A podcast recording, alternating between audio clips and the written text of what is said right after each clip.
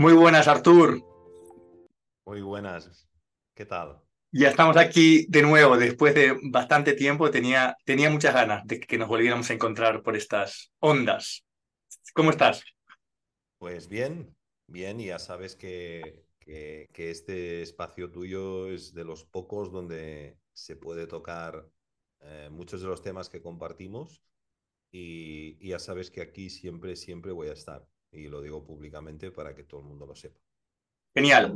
Pues como hemos hablado ahí en, en, off, eh, a ver si logramos hacer eh, diálogos breves sobre temas concretos y así podemos también pues darle más eh, concisión a lo que abordemos y también esto nos abra a tocar distintos temas que nos interesan en común.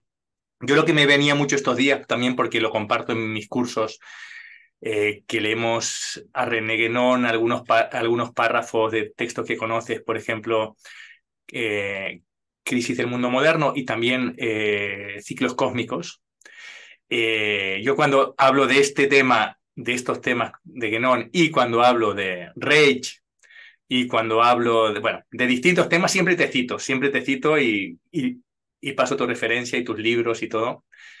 Eh, el otro día arrancábamos ya con este tema, ¿no? En el grupo de profundización. Y siento que da tanta claridad comprender que, que nuestras vidas individuales tienen un... Si somos conscientes, pueden tener una función en un, en un mapa como de ida y vuelta cíclico de la humanidad y que y que la sensación es que ahora estamos en la etapa quizá más alejada de, del, principio, como dice Guénon, y como apunta también el Tantra de alguna manera, ¿no? De, ese, sería del, del, polo conciencia, ¿eh? por simplificar. Pero que al mismo tiempo, cuanto más separados estamos, más aparece al principio a una minoría la conciencia de cómo Mm, quizá acompañar a dar término a una fase que se ha alejado sustancialmente de, la esencia y, también poner los fundamentos para una nueva etapa, es como apasionante, digamos, eh, contextualizar unas vidas como las nuestras, también en un, eh, en un sentido más profundo, que es un, sentido eh, histórico, simbólico y, y cósmico, ¿no? Más allá de nuestras vidas individuales, ¿no? Entonces esta claridad y que nos va surgiendo y a ti y a mí es bonito esto que siempre comparto, ¿no? Como nos, nos han llamado distintos elementos, Genon, el tanto shivaísta Kachemir, Wilhelm Reich, quizá porque son realmente, digamos, pequeñas pinceladas o de, de ese mapa que necesitamos para, para comprender ¿no? que, que qué momento estamos viviendo y cuál puede ser nuestra función eh, mm, fina, eh, oportuna, que por resumirlo, siguiendo a Guénon, sería reconectar con la tradición, nutrirnos de este origen para acompañar a la muerte y al nacimiento de una etapa de la historia del mundo. Siguiendo a Reich sería algo así como reconectar con las leyes de la vida y las leyes del cosmos. Y siguiendo el Tantra sería algo así como reconectar con lo sutil y con, y con el profundo orden que está invisible a nuestros ojos, pero que a través de la, de la sensibilidad y de la revelación, o en palabras tántricas sería algo así como el reconocimiento, nos podemos ir dando cuenta y, y viviendo de acuerdo a nuestra misión o función en el mundo, ¿no? En la vida. No sé. Eso me venía. Pues, pues es una excelente presentación. Eh, me honra que, que, nombres a todos esos autores y que consideres que, que, mi trabajo, mi modesto trabajo, está a la altura de reflejar su, su importancia además de bonito que has dicho, yo creo que es necesario y creo que mm, a veces hay que ponerse al servicio de la humanidad desde la mayor humildad. Y creo que este compartir es también tiene una vocación de servicio que creo que es notoria y que debe de decirse, ¿no? Y, y una de las cosas importantes del sibaísmo cachemir no dual es que la doctrina más elevada que hay es patria viña, que significa precisamente esto que has dicho, reconocimiento. Eh, mm, que es lo que diferencia de corrientes que vinieron a posteriori, eh, que hablan de iluminación o de estados que realmente no, no reflejan, no reflejan la, la, realidad final, ¿no? que solamente es un reconocimiento. Como decía eh, algunos gurús que, eh, que, conocí ahí en mi viaje del año 2013, eh, tú no haces ningún camino, el camino lo hace Shiva en ti. Es decir, esa conciencia única siempre está ocultada bajo cientos de velos que están muy bien definidos a nivel filosófico, pero que en definitiva son comprensibles para cualquiera, los conozca o no, a través de esa gran herramienta que tenemos llamada intuición que nos permite, nos permite ver que al final el único camino que hay es de una única conciencia jugando a sí misma, a reconocerse y a ocultarse. ¿Cómo te llevo el camino a 2013, dices, a, al shivaísmo de Cachemir, al Tantra no dual? Bueno, eh, yo en el año 2012 tengo una crisis personal bastante importante que me hace entrar dentro de las dentro de las corrientes, bueno, pues entre ellas Guénon, pero Guénon tampoco sería el único y ni muchísimo menos con el paso de los años considero que es el, mejor. Sin embargo, eh, de hecho, de Guénon cada vez me gustan más sus obras metafísicas que, por ejemplo, La crisis del mundo moderno. Has mencionado dos libros y realmente el que más me interesa de estos dos en concreto eh, es el de ciclos cósmicos, ¿no? Yo llego ahí por una cuestión de, de, de darme cuenta de que eh, faltaba algo importante eh, en comprender el periodo de ignorancia que estamos viviendo. Es decir, eh, hay una ciencia, una economía, una política, una forma de entender el mundo alternativo que tú y yo conocemos y que se ha manifestado a través de estos últimos tres años con la crisis que hemos sufrido, pero esas visiones, por ejemplo, incluidas las de Reich y la ergonomía, eh, les falta lo más importante, que es mm, no, no, o sea, tratar de entender si hay un sentido metafísico a la ignorancia. Es decir, eh, desde luego que Reich supera en mucho a Freud eh, y al psicoanálisis en muchos aspectos.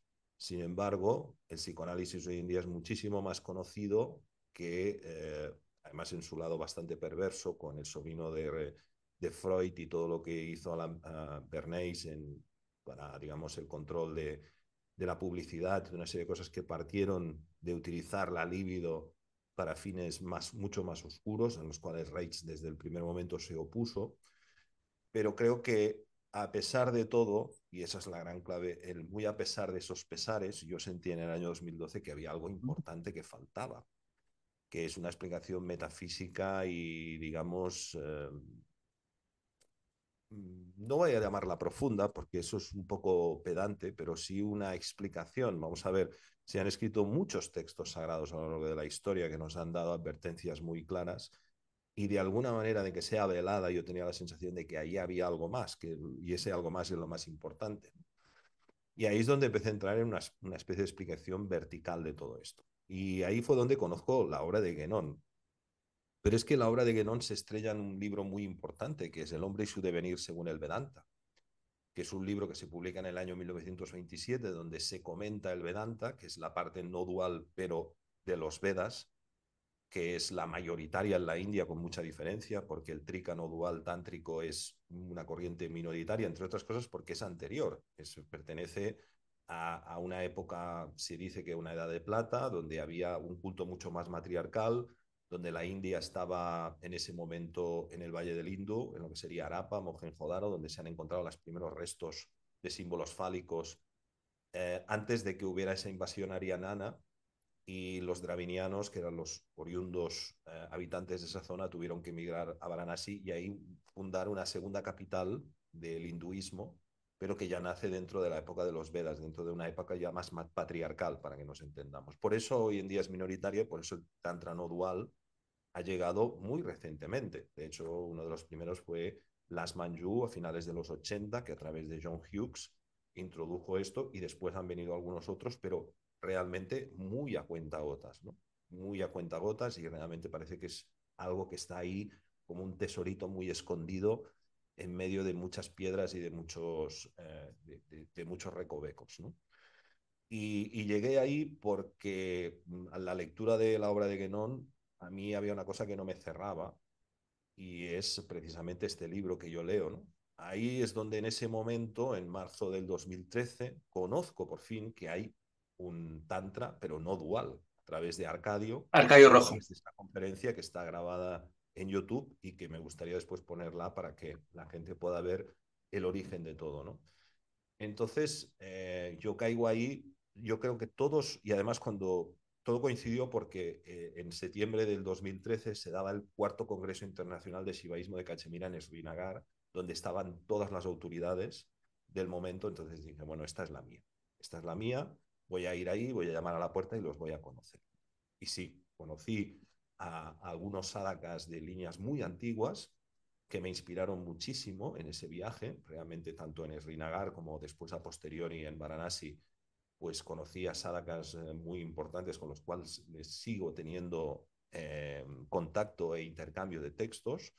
Eh, seguimos leyendo pues obras como el Tantrasara, evidentemente el Paramartasara y, y, todos estos poemas que nos dejaron en el siglo 8, 9 y 10 una serie de filósofos que escribieron en esa época lo que se ha venido a llamar el final de los Vedas, que sería el Vedanta. Vedanta significa el final de los Vedas porque Chankasaría, todo eso ya es al final de todo que se escribe el, Veda, el dual.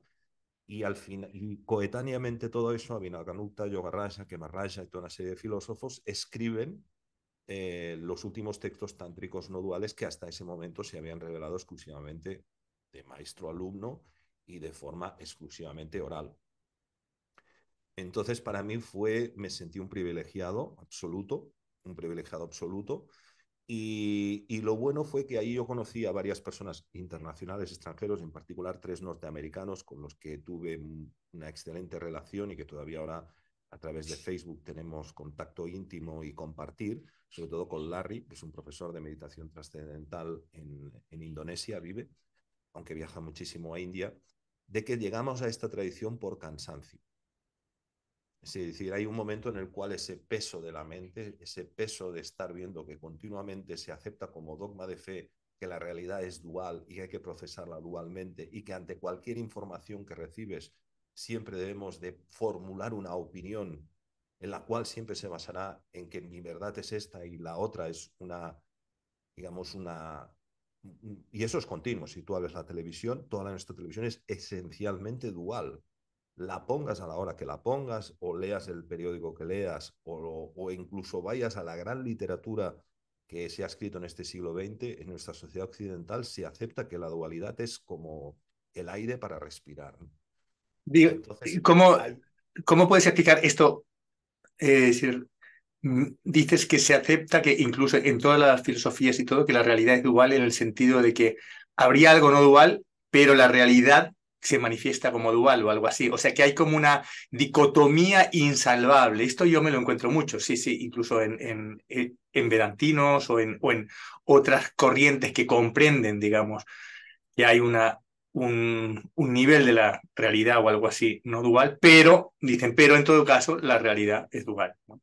la, realidad visible, la realidad material, sería igual. Sí, porque aunque no lo queramos, más allá del mucho daño que puede haber hecho la Iglesia Católica o las religiones o el Islam o lo que sea, seguimos todavía atrapados en el concepto de religión que significa religar. Significa exactamente esto. Dos cosas. Exacto. Entonces, en ese religar tienen que aparecer unas normas, unos principios y sobre todo lo que decía Eli, o una norteamericana que conocí ahí, una moral. Porque todas esas normas, em, eh, digamos, duales, siempre tienen detrás un concepto de moral. O sea, si yo me enfrento con, políticamente con una persona, siempre pensaré que la moral que él está defendiendo no es la correcta. Y la moral, en definitiva, es un invento de los humanos. Es está, está, su, está superpuesto. Es como que no es, no es una intuición directa, no es un conocimiento directo que está dentro de nosotros y que profundizando tanto tú como yo podemos llegar más o menos a sitios parecidos. No, no, si, no que tú, si tú vienes de una cultura y yo de otra, como ahora de hace conflictos y todo, es que ¿sí? esto nos enfrenta, ¿no? Nos enfrenta en una, una incomprensión profunda del otro, ¿no? No, y, y, además es, es reflejar que esa moral que tú estás viendo, muchas personas ni siquiera hacen el esfuerzo para pensar que esa moral que ellos están viendo está procesada completamente por el lugar donde han vivido y por la cultura a la cuales han sido sumergidos. Entonces, yo a veces pongo un ejemplo que es un poco bestia, pero es que es, es así, ¿no?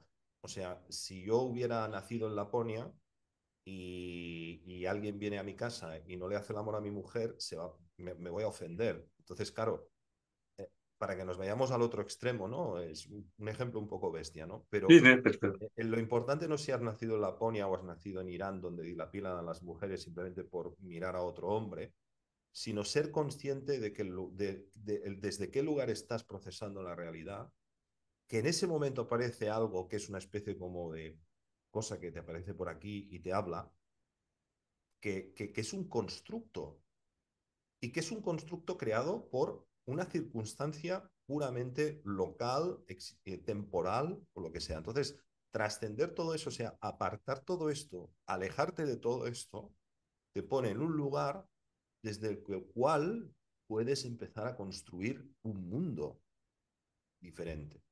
Reconocer, en este caso, ¿no? Reconocer. Eh, es decir, intento por todos los medios no interrumpirte mucho, pero es que me salen, tengo varias notas por aquí, eh, en el hilo que argumentabas ya antes de que nos cuentes la historia particular que me interesa, digamos, ¿no? De, cómo... Eh, a ver, hablamos de Genon, de Rage y estamos apuntando hacia el Tantra y tú dijiste como que el Tantra es, o sea, que Genon va un paso más allá que Rage en explicar un, marco global de la ignorancia, algo así, pero que igual se queda en un tope que quizá en el Tantra no dual nos dan unas pistas un poco más profundas.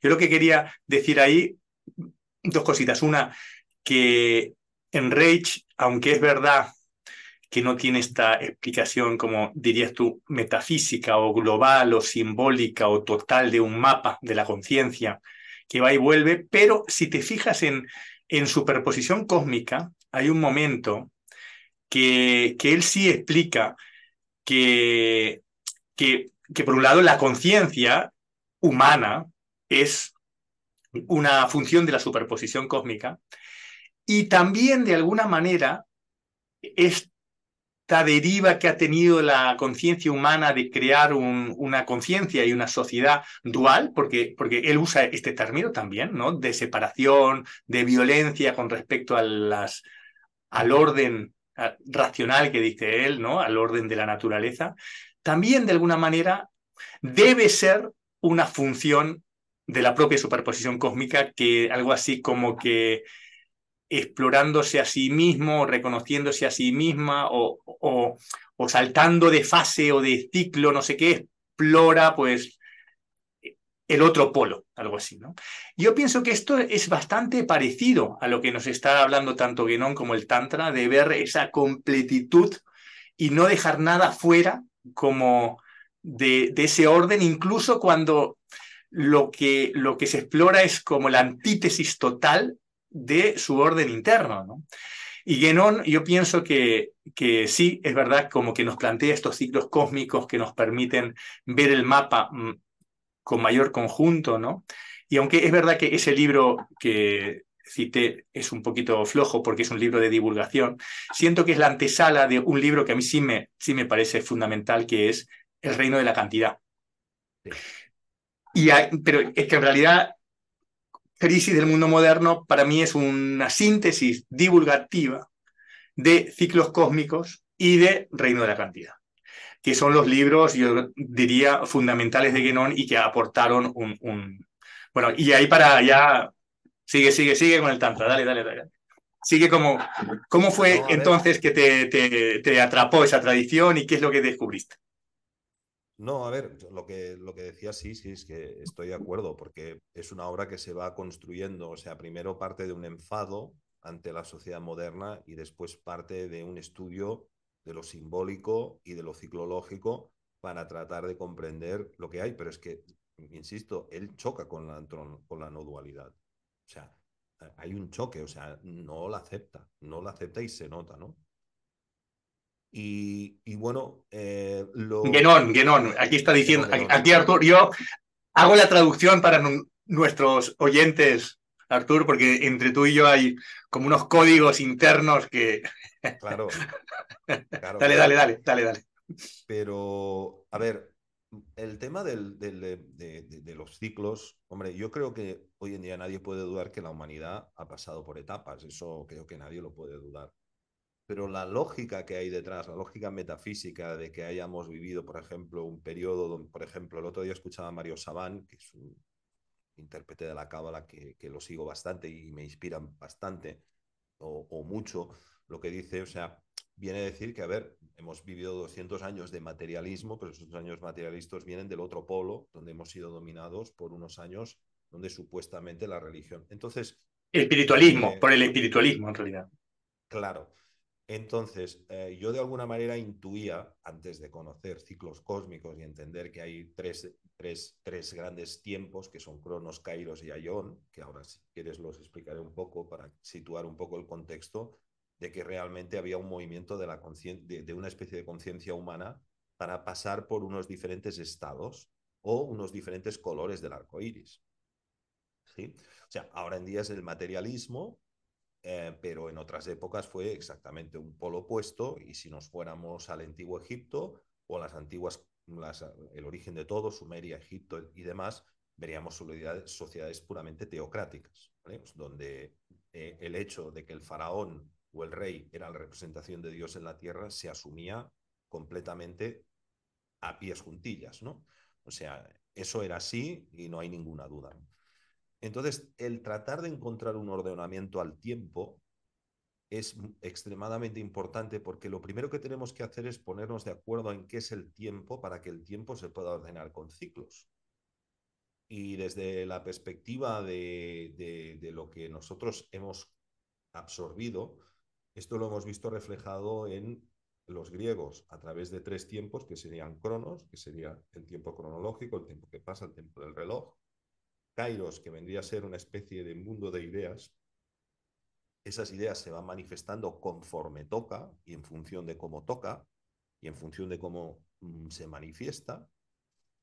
Y finalmente, la unión de estos dos daría lugar a lo que se ha llamado Aion, que es lo que se ha venido a veces a decir popularmente, van a pasar eones para que esto ocurra, ¿no? Es una expresión popular que viene a hablarnos de esto. Entonces, el tema es que la ciclología del tiempo en nuestra cultura occidental ha estado muy encriptada y muy velada, de la misma manera que lo ha estado la metempsicosis o la transmigración de almas.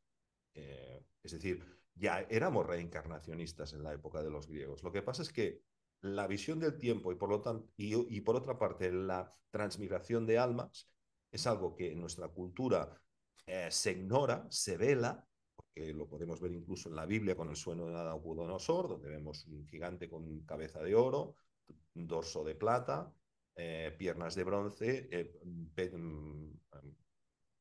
de, estómago de, bronce y finalmente las piernas de barro o de hierro. O sea, esa esa cosa de que hay una serie de ciclología que pasamos de un, de un conocimiento a una ignorancia, aquí está velada y que realmente la transmigración de almas nos lleva a que las almas vuelvan a su espíritu y vuelvan a bajar em, hechas como una nueva alma, con una nueva cosificación del alma para poder seguir viviendo las experiencias que no vivieron en, la época anterior. Ha sido algo que siempre ha existido, pero se ha velado. Entonces, lo, lo que hemos hecho muchos occidentales, gente como Alan, mm, eh, bueno, es que hay, hay, una lista bastante de que en los años 60, 70, 80, cuando se descubre, pues, em, todo esto, ¿no? Como, pues, no sé, Alan, Alan Watts, por ejemplo, quería decir, ¿no? Toda esta gente, digamos que se percataron de, de esto y viajaron a la India con la voluntad de tratar de responder a aquellos aspectos que la metafísica occidental no ha contemplado o ha ocultado y que sin embargo la metafísica oriental tiene perfectamente contemplado. Y sin duda, eh, la idea del tiempo es omnipresente en la India. ¿Por qué? Porque ¿quién inventó la matemática moderna? Los hindúes. La idea de millón, la idea de, de cantidades muy, muy, muy, muy grandes, parte de los hindúes. Eh, los romanos llegaban a contar hasta mil y ya les parecía mucho, ¿no? Eh, en cambio, los hindúes fueron los que crearon un, código matemático que nos ha permitido escribir números tan grandes como queramos. Porque precisamente creo que ellos, como civilización originaria oriunda de la humanidad, son los que eran más conscientes de esta ciclología. Entonces, cuando, curiosamente, eh, si te vas al budismo, es precisamente, o el budismo Droxen, el más esotérico y tal, donde esto lo ves más claro, ¿no? Eh, porque el budismo no deja de partir de los Vedas y no deja de estar ahí omnipresente la figura de un, mito muy importante que es el sueño de Brahma, donde una hay una vez que le preguntan a Brahma cuál, cuál, es, cuál es su potencialidad, ¿no? Y entonces Brahma eh, cuenta de que él en un simple día, un simple suspiro, abre su boca, crea millones de mundos y los vuelve a, digamos, a reabsorber, ¿no? Y el día de Brahma, pues, ¿qué sería? Pues para muchos historiadores sería pues un ciclo que estaría constituido de no sé cuántos kalpas. Este kalpa estaría constituido de 13 madvántaras, en el cual, según algunos esoteristas, nosotros estamos en el séptimo y por lo tanto el más central y el más oscuro ya de per se, este madvántara. Y este madvántara es el que estaría constituido de cuatro eh, eras, era de oro, edad de plata, edad de bronce y edad. Entonces, a partir de ahí, para tratar de encontrar una duración posible a todo esto, que es los trabajos que hizo en su momento Genón, que le llevaron a crear un ciclo de 86.000 años, como sabes, y otros alumnos suyos, como Gastón Georgel, que han determinado que hay correcciones a todo eso, ahí entraríamos en algo que a mí personalmente a veces me causa un cierto rechazo, porque entraríamos en eso de la, lotería de las quinielas, ¿no? A ver, a ver quién dice, ¿no? Porque hay quien. Pero Genón ya, ya lo cuestiona esto. Él entra en el juego, pero ya cuestiona que, que, sea importante el hecho de numerar esto, que, lo importante es comprender el orden simbólico y el orden, pero no tanto la quiniela matemática y cuándo va a ser el año de, la, del, del, gran salto de fase. ¿no? Claro, porque ahí hay una receta de que si hay factores astrológicos, como los 25.600 años, pero ahora, por ejemplo, hay toda una corriente que dice sí, pero es que la precisión de los equinoccios tampoco tal, porque la... Serían 50 y pico mil, tal vez, podría ser, ¿no? Creo que si el, el, tiempo axial, el tiempo... En fin, ahí te pierdes porque realmente eh, eh, la respuesta final de todo eso es que nadie lo sabe, porque si lo supiéramos, eh, estaríamos ahí desde arriba y, como que también estamos ahí arriba, porque Pero... la película y la proyección, o sea, somos el actor y el espectador a la misma vez de, una, de una obra de teatro, pero realmente no estaríamos encarnados, estaríamos ahí en ese momento contemplando la obra de teatro que va a venir y viniendo aquí después con el reseteo, con el olvido. ¿Cuál es la enseñanza? Para mí la enseñanza de todo esto es que vivimos en el final de una etapa donde se está dando profundamente esa dualidad, quiere decir que mayoritariamente la humanidad y el mundo va como caída libre hacia la separación más grande, pero que en ese momento también se genera una luz, una claridad, un reconocimiento, un conocimiento que ya estaba en el origen, pero que vuelve al final para alumbrar esa posible transformación. Y esa posible transformación, de alguna manera, ahí hay un autor menor pero que no por eso eh, eh, que no pueda ser nombrado, que es la lanza final de Cali, ¿no? Pero yo pienso que recoge mucho a, a, a, que viene a decir que, bueno, sí, pero al mismo tiempo hay esa parte que dice, pero eh, no lo demos como una quiniela acabada, que este conocimiento nos sirva para que nos pongamos como sujetos, Guénon dice lo mismo, ¿eh? como sujetos, porque puede ser que, que ese nuevo ciclo no se dé y dependerá también de nuestra conciencia y nuestra acción que haya pues la masa crítica o no sé, o, sea posible revertir esa tendencia hacia la separación absoluta. Tengo una llamada importante, perdona. Sí, hacemos una pausa. Sí, espera.